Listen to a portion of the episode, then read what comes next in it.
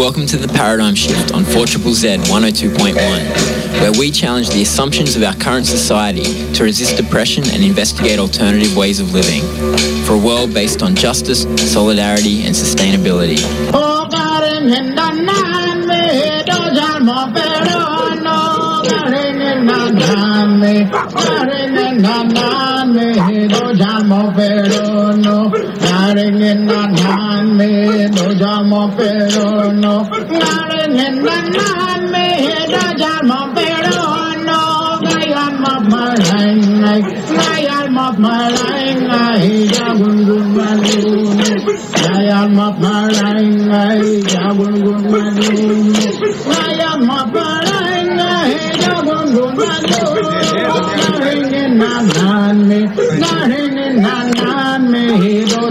peruno, saren en la nania.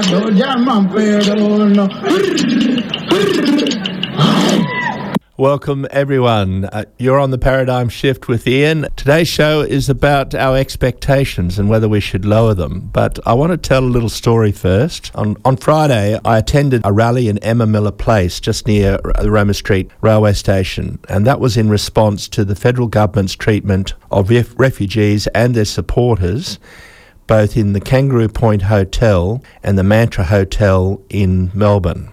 A unionist had been bashed by police on a Sunday protest outside KP prison. One of the leading activists of the refugees was extracted from Brisbane's detention centre and flown to imprisonment in Villawood in Sydney. All that, of course, we, we did interviews and stuff, and so I went down to the rally to find out what the organisers of the protests, that's the Refugee Solidarity group and the uh, Re- Refugee Action Collective, how were they going to respond to this gauntlet that had been thrown down by both the Queensland and the federal governments, severely restricting the right to protest and really curtailing the human rights of leading activist refugees. The rally went quite well. We heard from a lot of different people inside detention, both in Kangaroo Point in the Mantra Hotel in, in Melbourne and also in Villawood. So, you know, we got a real feel for how the refugees were feeling themselves. But we didn't really know what was the feeling of the people who had experienced these really quite strong and vicious kind of actions by both state and federal governments. Of course, the state government was in the midst of an election campaign. The people were to vote the following day on Saturday, and they were dead silent. They made no comments at all about the conduct of uh, the police, particularly the riot squad who bashed the unionist and put him in hospital. Nor was there any comment from the federal government about the extraction of one of the leading uh, refugees. So we started out on a march, just wondering where we were going to go. The march was led around the city. It seemed that no one knew where we were going to end up. There was speculation that we'd end up at the immigration department in Adelaide Street. And then someone on the march said to me, just follow the people with the, the red bracelets made out of uh, red material. I could barely see them, but it was getting dark. But we did see a couple. And anyway, eventually we went over the bridge to South Bank. And there we came up the main street in South Bank there and up to the Mantra Hotel, the Brisbane version of it. And of course, the Mantra is a chain of hotels, and they are the supporting the federal government's detention attempts in these what they call them APODs, alternative places of detention. So the Mantra Hotel is a big detention centre in uh, in Melbourne. So anyway, we come up to this um, the, the intersection, and the first thing we see is this enormous banner dropping from this, the top of the the hotel, running all the way down. Mantra, you have blood on your hands, and with that, a whole lot of uh, red paint came trickling down the walls of the hotel. So it was game on. We then were taken by the the organisers up to the front foyer of the hotel. There were lots of people on the way. We passed cafes and they were generally very good natured and uh, very supportive. Some people joined us in our chant, some people even got up and danced, and so spirits were up. At the front foyer of the hotel, police had changed their tactics totally from the previous week, where they looked like they were outnumbered by the protesters outside the Kangaroo Point Hotel. This time at the Mantra Hotel, the police were there in force. They lined the, the, the footpath, they, they stood in front of the glass doors, they were around the corner, they were at the back, and by this time our numbers would probably would be about four or five hundred people, if if that. Anyway, we're just waiting to see what the what what what is intended. And there's a bit of a standoff situation. Someone grabbed one of the mantra flags and smeared her hands over the flag, you know, in a symbolic way. And then I was standing right in front of the cops, and to my surprise and then amusement, I see this enormous guillotine, as per the French Revolution, being wheeled out onto the footpath in front of the crowd. Uh, the the cops seemed pretty bemused as well. I did see a couple of cops. Uh, the um, the walls of were by this time were streaming with red paint, and so some of them had a bit of red paint on them. But they they made made no moves to stop what was going on. The guillotine arrived. Then one of the leading Solidarity people, dressed totally in black and his face covered in a mask, began a speech. And the speech, if I caught most of it, there was a lot of stuff going on, a lot of placards being waved, a lot of noise, but it seemed to be a speech very similar to that you would have heard in revolutionary France. He was calling for freedom, liberté. He was calling for fraternité. He was calling for solidarity with the refugees. And with that, a small group of people produce this enormous head of Peter Dutton and they shove it into the guillotine.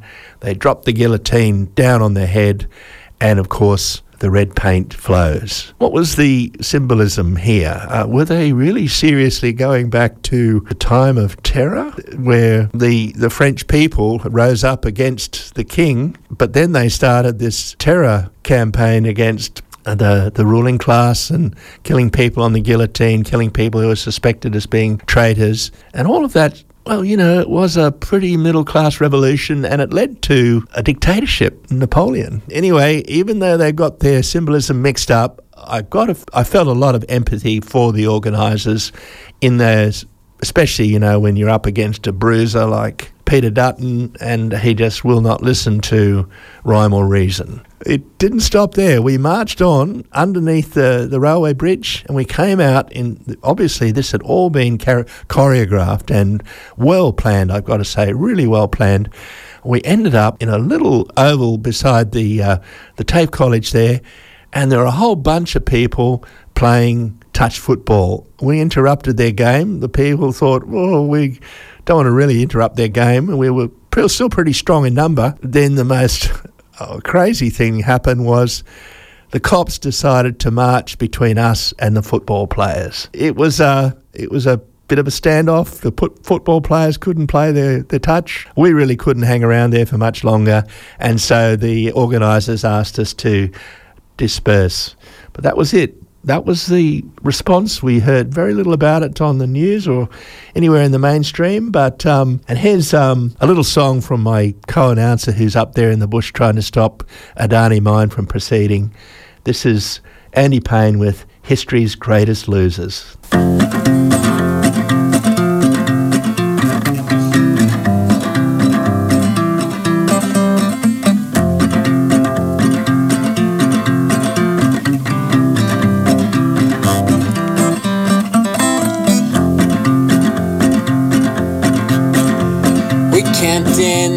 The sun and the rain, building belief, friendships and blockades.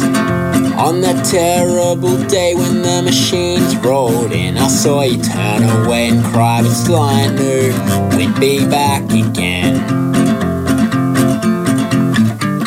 We are History's greatest losers, we are the ones who never learn. They told us things could never change. We kept trying anyway, given the chance, we do it all over again.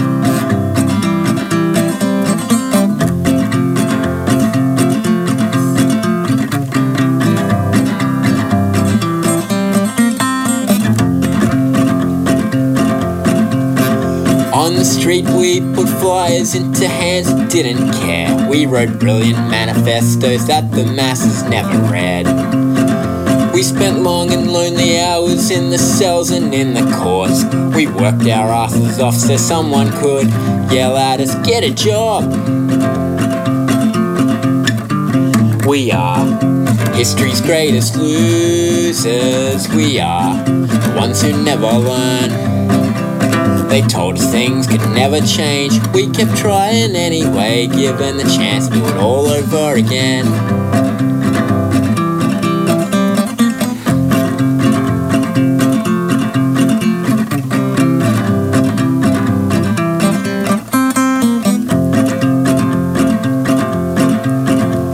The social center closed down, the collective broke up. Those comrades these days, I don't know where they are. Dreamed of a world where everything had changed. Woke up to surroundings that looked depressingly the same. We are history's greatest losers. We are the ones who never learn. They told us things could never change. We kept trying anyway, given the chance to do it all over again.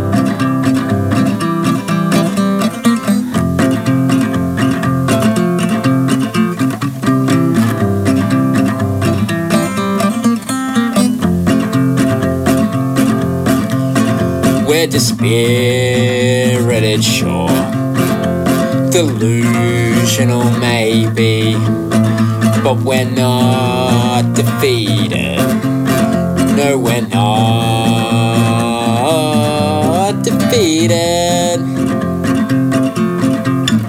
Cause we are history's greatest losers. We are the ones who never learn.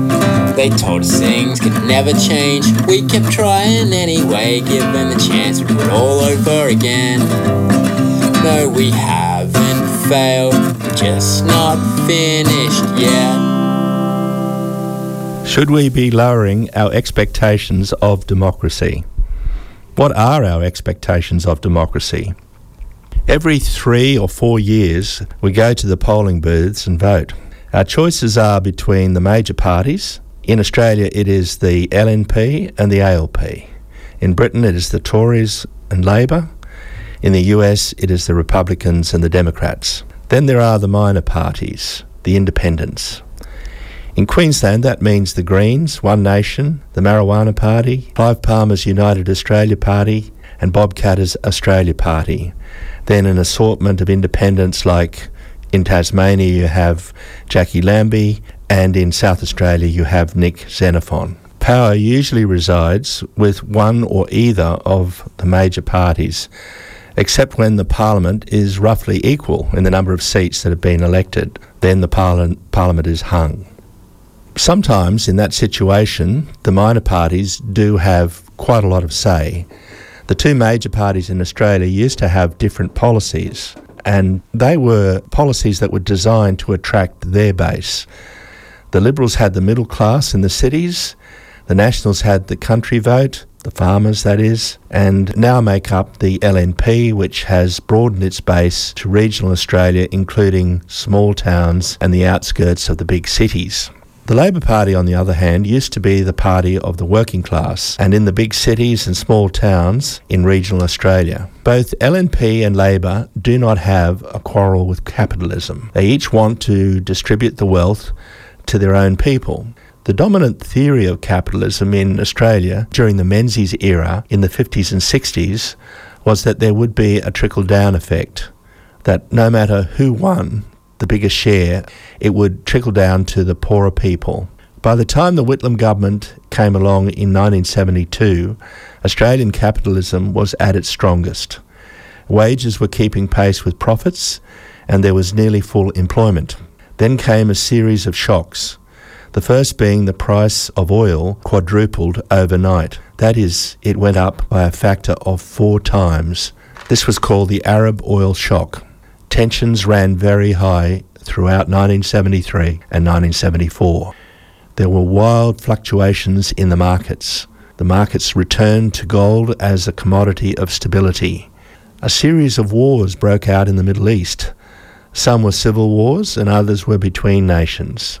Israel became crucial to American capitalism in the region because the US was running out of oil and was dependent on Saudi Arabia, Iraq, Iran as suppliers of cheap oil. Two Texans, father and son, launched wars on Iraq in 1991 and then again in 2003. The US ran out of oil until fracking came along, but by then China had eclipsed the US as the world's major supplier of cheap goods. A communist dictatorship, ironically, was running a more efficient capitalist system than the home of the free. Several financial crises did not help the stock market crash of 1987 and the global financial crisis of 2007 and 8. Since then, global markets have been more volatile and people have become nervous about the democratic institutions that keep capitalism going. This was typified by the come from behind victory of that crazy man, Donald Trump, in 2016. He beat Hillary Clinton who had the backing of the big American corporations. Clinton won the popular vote, but Trump won the election. Post GFC, Australian politics were also volatile. The major parties kept switching leaders Rudd, Gillard for Labor, Abbott, Turnbull, Morrison for the Liberals, Shorten, then Albanese for Labor.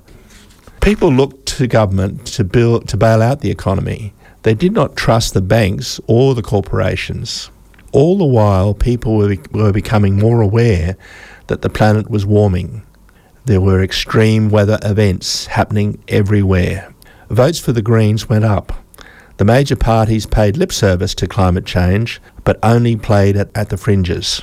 Despite the gerrymander towards the major parties, the Greens started winning seats in the various Australian parliaments and in local government. They even held the balance of power a couple of times. There was a crisis of policy in the major parties. In the case of uh, Labor, there were no decent policies since Medicare. No one past Gareth Evans seemed capable of writing good policy. In the Liberal Party, it was hard to write good policy where social disadvantage was on the rise. People lost faith in the trickle down effect. The rich were keeping all the money for themselves, sending their kids to the best schools and universities, owning mansions, yachts, and you know the rest. Labor's Keating and Hawke crippled the capital gains tax and gave exemptions to the rich and, and lowered company tax. Labor even became the party of the bosses, with the Accord keeping wages down. Both parties dutifully followed the United States in and out of disastrous wars in places like Iraq, and Afghanistan. Australian democracy has lost its way. On the weekend in Queensland, Annastacia Palaszczuk won the state election with 57 seats for Labor to 35 seats for the LNP. Two Greens look like winning, two for the Bob Katter Party, uh, One Nation and Clive Palmer, their votes have tanked. Pundits are saying it was the pandemic that saved Palaszczuk, but where else could the voters go in Queensland? And we're talking about lowering expectations of democracy. Uh, and what, what are they? What are our expectations? In 2018, the Queensland government decriminalised abortion through the termination of pregnancy bill. In the recent election, anonymous right to life groups distributed leaflets in South Brisbane that compared the local member for Labor, Jackie Trad, and Premier Annastacia Palaszczuk to Nazi death camp guards and claimed that they rejoiced to see unwanted babies thrown in the garbage bin. These leaflets asked rhetorically If they murder the children now, the elderly tomorrow, how do you know you will not be next? In his second report about Queensland's democracy sausage, Dr. John Jiggens reports on his experience of standing as an independent candidate for South Brisbane on a platform of cannabis law reform and explain, explains how he found himself similarly slandered by this group. Election day in Queensland was October 31, Halloween. As I prepared to head off to the polling booth for my final bite of the democracy sausage, I wondered what the day would bring. Would it be trick or treat? As it turned out, it was neither. Instead, I drew the troll. I first noted the troll from a distance as I put up my corflutes at the West End Primary School. He was standing at the entrance to the polling booth, where the candidates and their supporters were giving out how to vote cards, displaying a large and offensive anti abortion sign that read, Abort Trad. This hate filled troll also smeared me and my campaign for the legalisation of cannabis by wearing a cape with a cannabis leaf on it and putting another cannabis leaf at the bottom of his abort trad sign. Because of the cannabis leaf, many naturally thought he was associated with me and with hemp, who had used the cannabis leaf as its symbol in West End for 27 years. Some even thought the troll was me. A sickening insult. The troll's name was he used to sell large quantities of cannabis in Nimbin before he was busted over several hectares of cannabis he was growing. I remember visiting him in prison. Now he was repaying me by bringing disgrace to myself and the cannabis community and outraging the voters of West End. Next time you need coffee for home, drop by the coffee roaster on the corner of Montague Road and Anthony Street, West End to roast your own coffee. Their in house designed and manufactured Piccolo Chinook small batch coffee roaster allows you to roast coffee the way you want in only 15 minutes. With the choice of over 50 coffee origins to choose from, you can roast an award winning single origin or create your own tasty new blend. The Coffee Roaster, sponsors of 4 Triple Z. That was John Jiggens just before the sponsor message. Um, now, one of the many who thought that this person that he's talking about represented the hemp party, and a lot of those people were disgusted by his insult of Jackie Trad, and and as was the um, the and was the local big issue seller who spoke to who John Jiggens about the deception. So let's go and listen to what the big issues seller thought about um, these insults flowing from the former hemp party rep. There's this guy standing outside with a cannabis leaf and a terrible sign, and people yeah. are mistaking me for him. Yeah. So you're one of the people who did? Yeah, yeah. look, I, I mistook him as um, representing the Cannabis Party, which he isn't. He's also slandering Jackie's name, Jackie Trad, who's um, for women's rights. He has no right to speak on behalf of women's rights. He's a man. And do not confuse him. If Jackie's pro women's rights, if the Labor Party is, I support that, and any other party that supports that. Avoid this man that is using false and misleading advertising and saying abortion is murder. Bullshit. It's a woman's right. Good day. I found the situation extremely shameful. It was terrible to see the lovely cannabis leaf so defiled by being associated with this ugly insult to a person so many of the South Brisbane community respect and love one who has suffered being pilloried over many years by the Murdoch Empire, who own all the newspapers in Queensland. My campaign was grossly defamed by the troll and by the decision of the ECQ, the Electoral Commission of Queensland, to allow him into the polling grounds at West End Primary. I confronted the troll, but then Jackie Trad, who the troll had positioned himself within eyesight of, came over and asked me in a very gentle way to step back. I explained the outrage I felt by his gratuitous misuse of the cannabis leaf to insult her, and she replied, How do you think I feel? I put up with this all the time. The troll had also positioned himself in front of a Sky News cameraman, so I realised the optics could turn ugly. I agreed not to make a scene and decided it would be best if I left. My corflutes displayed a large cannabis leaf, and the troll was cowardly sheltering behind a cannabis leaf too. So naturally, everyone would associate me with this despicable creep and his hateful sign and loathe me. I decided to find another polling booth and leave West End Primary to the mercy of the troll. So I picked up my corflutes and walked across the oval, but by the time I reached the gate, I decided I could not allow this troll to so dishonour the cannabis leaf. After all, I was a candidate in the election. I had paid my fee and campaigned over several weeks. This creep was just a freaking troll. Surely, as a candidate, I had my rights.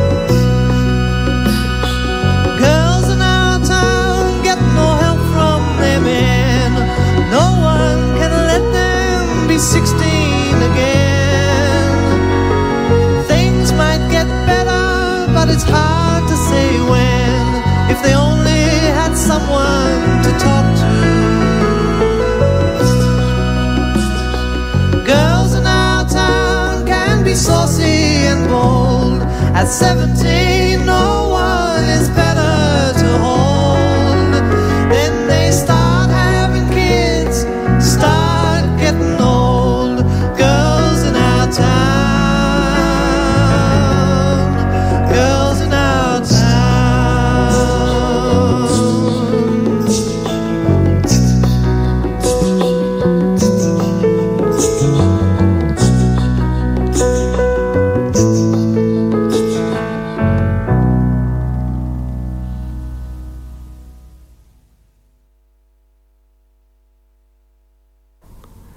That was Margret RoadKnight with um, Bob Hudson's song Girls of Our Town, which is about um, women in uh, Newcastle in the 1970s. And it seems that some men don't don't seem to have progressed very much further, particularly this one that the, the troll that um, Dr. John Jiggens is talking about at, outside the polling booths at the West End Primary School on the on the weekend. So, yeah, well, it's a strange world, isn't it? Um, we we may as well go back to that. Um, I just uh, trying to pull up what John had to say about the, this this whole event.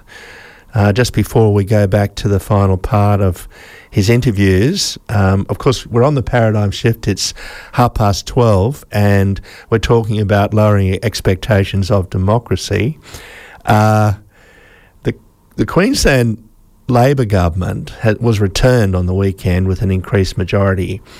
The only seat that they lost was Jackie Trad's seat of South Brisbane, and they lost that to the Greens' Amy McMahon. Now, the sub editors of Murdoch's Sunday Mail celebrated Jackie's defeat with headlines such as Hit the Road, Jack, and uh, the Sean McAuliffe worthy headline of Voters Say They Really Have Trad Enough.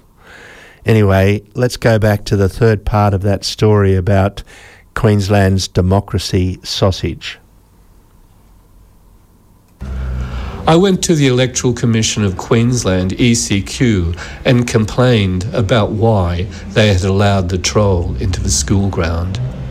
I spoke to Gaisley Hagan and explained the problem that the troll was creating for me he had appropriated the cannabis leaf that had been the symbol of hemp in West End since 1993 and gratuitously associated it with his vile Jackie Trad troll, and in doing associated my candidature with despicable little him. People hated him with his top hat and his crude cannabis cape, but most of all for that ugly abort trad sign. The ALP had already complained about this, and I wanted to find out why the ECQ had allowed it. Miss Hagan was polite and attentive to me, and this is a criticism of the ECQ rules, not her. According to Ms. Hagan, under the ECQ's new sign laws, third parties have equal rights with candidates to display signs. As long as the signs were authorised with a name and an address, they were lawful. All it needed was the troll's name and address and the words authorised by, and the ECQ had no objection. I spoke about how offensive the sign was, and Miss Hagan replied, Unfortunately, it doesn't seem to take any priority this election, whether they're offending people. My other concern was the gratuitous misuse of a cannabis leaf, the symbol of hemp, which had disastrous consequences for me as a candidate for South Brisbane, because my corflutes, via the cannabis leaf, associated me with the troll. The troll misrepresented me, he misrepresented hemp, he brought such a disgrace to the cannabis leaf that I would not put out my corflutes. I wanted him removed. This complaint too was dismissed on the grounds that the hemp leaf wasn't a trademark. Going home, I consoled myself with the thought that at least Jackie Trad and Labor knew I was offended too. But that was a small consolation. There was no doubt who had won. It was the day of the troll. This is Dr. John Jiggens, courageously taste testing for your edification the sometimes disgusting ingredients that constitute Queensland's democracy sausage.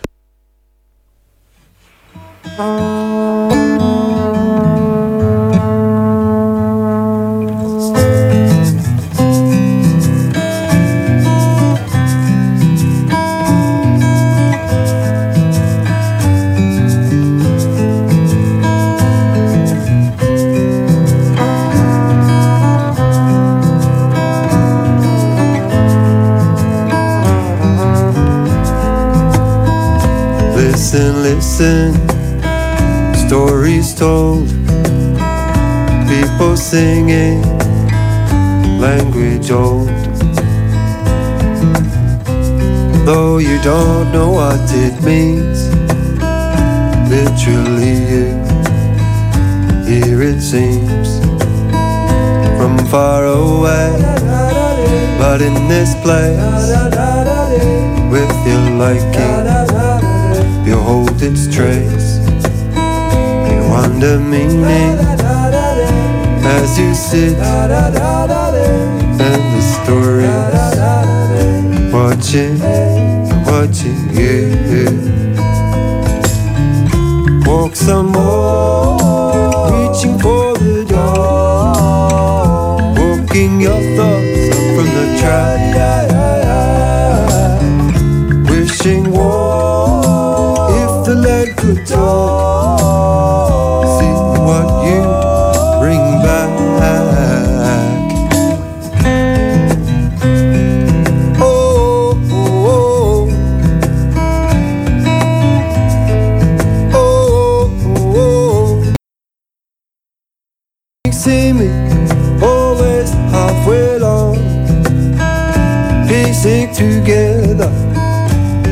places gone. Our broken culture, only touching on the surface, in another kind of in between. Our red rock home you piece together, walking out away as you can, walking out away, bringing meaning to where you stand. Looking, looking, walking out away, telling away, out of rocky magic, watching, watching you.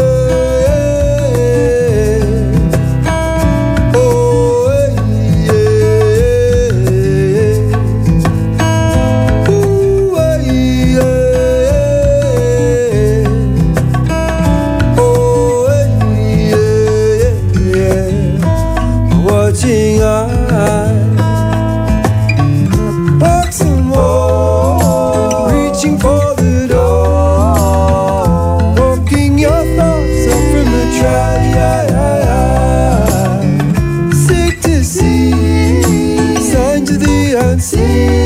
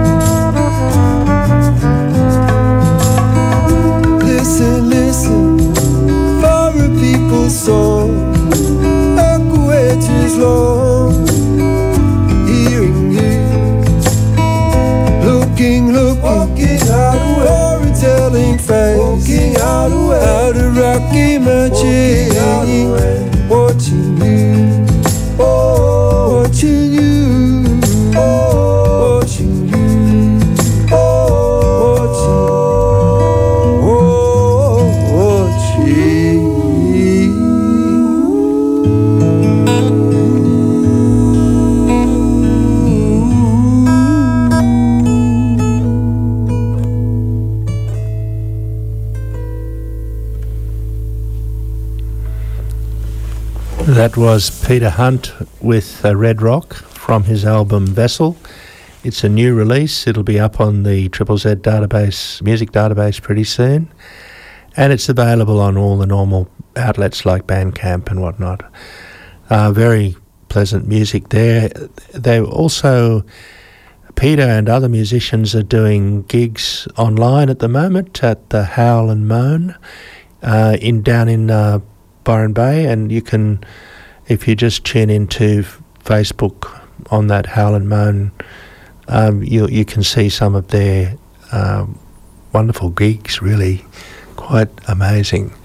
You're on the paradigm shift. We're coming up to 25, or really 15 minutes to one, and we're talking about should we be lowering our expectations, particularly in regard to democracy. Now, what what now that Labor governs? We we know that uh, Labor has won the 2020 Queensland state election, um, with the independents and minor parties making some gains in a year of the COVID man- pandemic.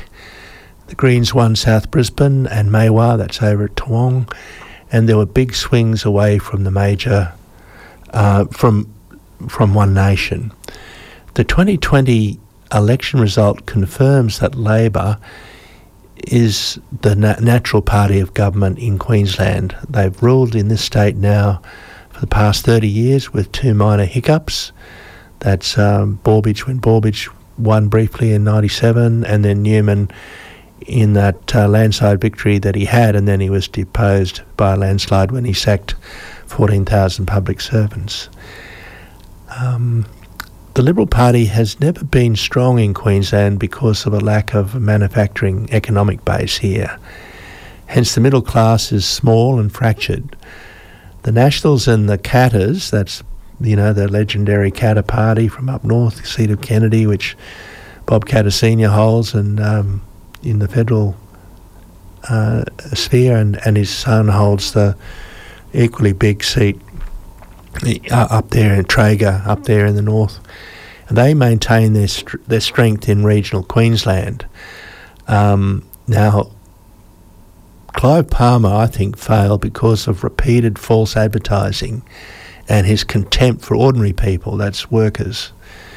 Jackie Trad, on the other hand, she lost in South Brisbane despite having helped introduce abortion law reforms, despite supporting treaty for First Nations people, despite making a, a very good, respectful speech at the funeral of local Aboriginal leader Sam Watson, despite having held the seat since Anna Bligh, Jackie Trad and Annastacia Palaszczuk and the rest of the ALP had, well, they'd sold out by privatising Queensland Rail. And despite that, she had some gains in that she uh, she guided through the Cross River Rail, and that will be probably come be in fruition by in fruition next year. And she has helped uh, steer through the building of two new schools, much needed in her electorate. Uh, that's at West End Primary and the new Dutton Park High School. Now, now Trad had even offered informally to fund an Aboriginal cultural centre in Musgrave Park, and that would make Brisbane fall into line with other capital cities in having a, um, a you know a, a significant Aboriginal cultural centre. Yet Jackie lost to Amy McMahon from the Greens. Why was that? Well, she was once the putative leader of the left faction of Labor, and uh, but she supported the Adani coal mine in the Galilee Basin on stolen land. She capitulated to developers by giving ministerial approval to the building of the West Village, that is in West End there, and Toondah Harbour down in the Redlands. That's the gateway to Stradbroke Island, in Minjerribah. So the, the voters couldn't forgive her for those moves. But these are not the only reasons why Jackie Trad lost. The Murdoch press attacked her mercilessly, as we heard in the story by John Jiggens. And they made up stories of co- corrupt about her, about corrupt dealings. They singled her out as a sort of a left-wing radical crazy. The big banner on the Queensland Council of Unions building, uh, it, it said that unions supported Jackie. Now, that was partly true, but the most powerful union, arguably in the state, the CFMEU, they had already withdrawn their support and would not help her campaign. So, on the ground, what did Jackie do? She was left in the hands of the true believers, people like former councillor for the Gabba ward and former Lord Mayor of Brisbane, Tim Quinn. Tim stood in the hot sun on Dornoch Terrace begging with people that Jackie really needed every vote she could get. But it wasn't enough. West Enders have moved to the Greens because Amy McMahon committed not to take corporate donations from big developers. There is a new generation that just will not listen to the Tim Quinns despite his sincerity and despite his genuine belief in Labor as the party of the underdog. The Labor Party has held the seat of South Brisbane for uh, the, the last 70 years, with one brief exception, and that was from 1974, just after the, the big floods, to 1977. The Liberal Party held the seat after the 74 floods, but lost when the Democratic Rights Movement caused a 10% 10% sing, swing against the Liberal Country Party government.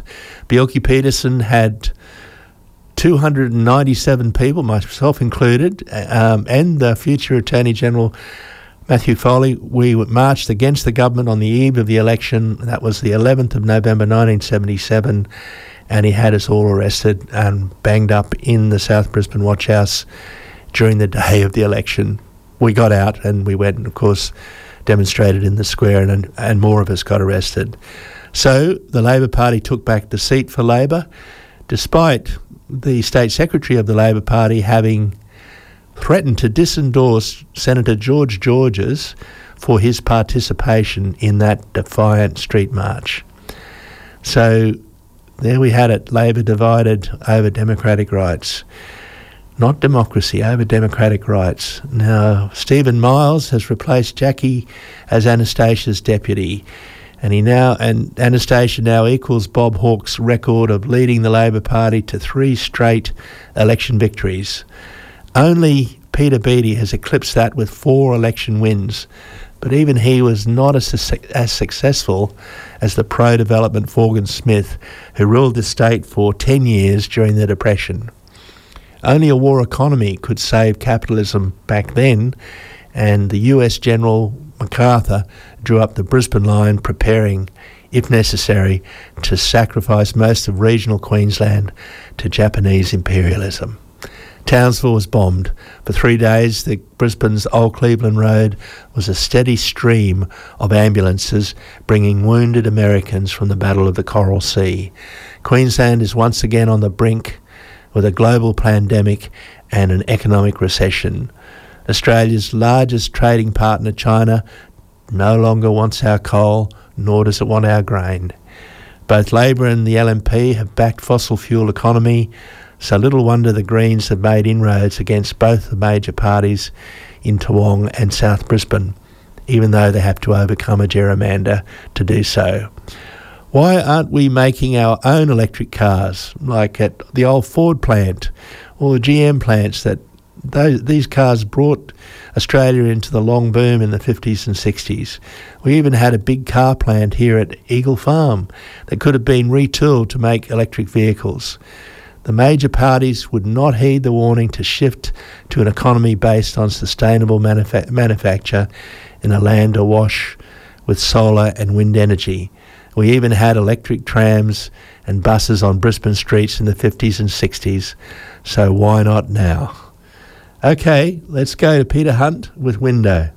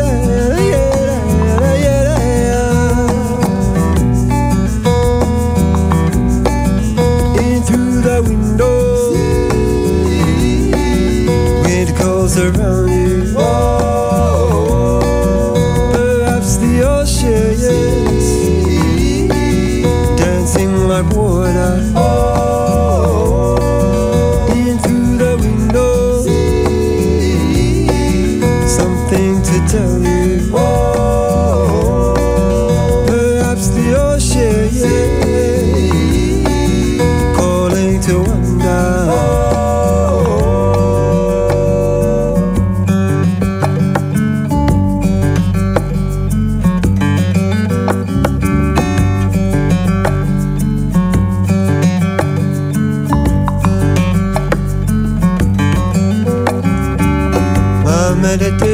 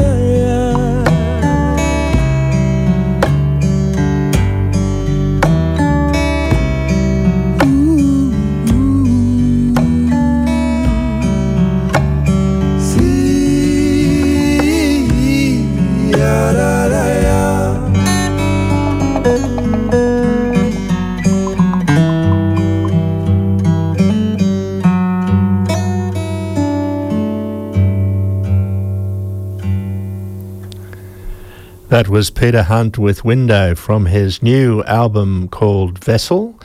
And I think his original ambition was to record this album all live and um, with voice and guitar at the same time and to present that rawness without editing the out the expression. He made, I think Window was one of his first attempts. And anyway, he gave up on that, and we've now got a more uh, polished album uh, with um, where he's developed his style pretty well. That was um, that one was actually recorded in a cabin where he was living down at Paradise One, which was for artists. That's down near uh, Byron Bay. It's called a little village called Coorabell, and um, someone with money had set it up so that artists could develop their their works. And I'm gonna I'm gonna go out now with um, a very interesting song.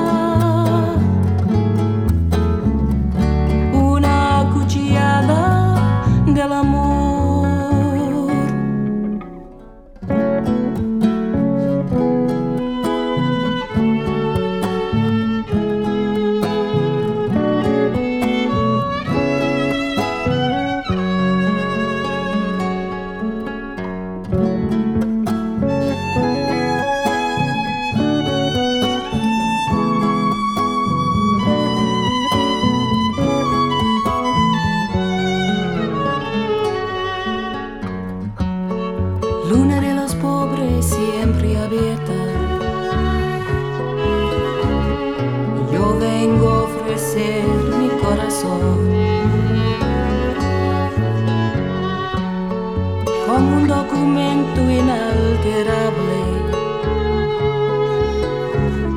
Yo vengo a ofrecer mi corazón.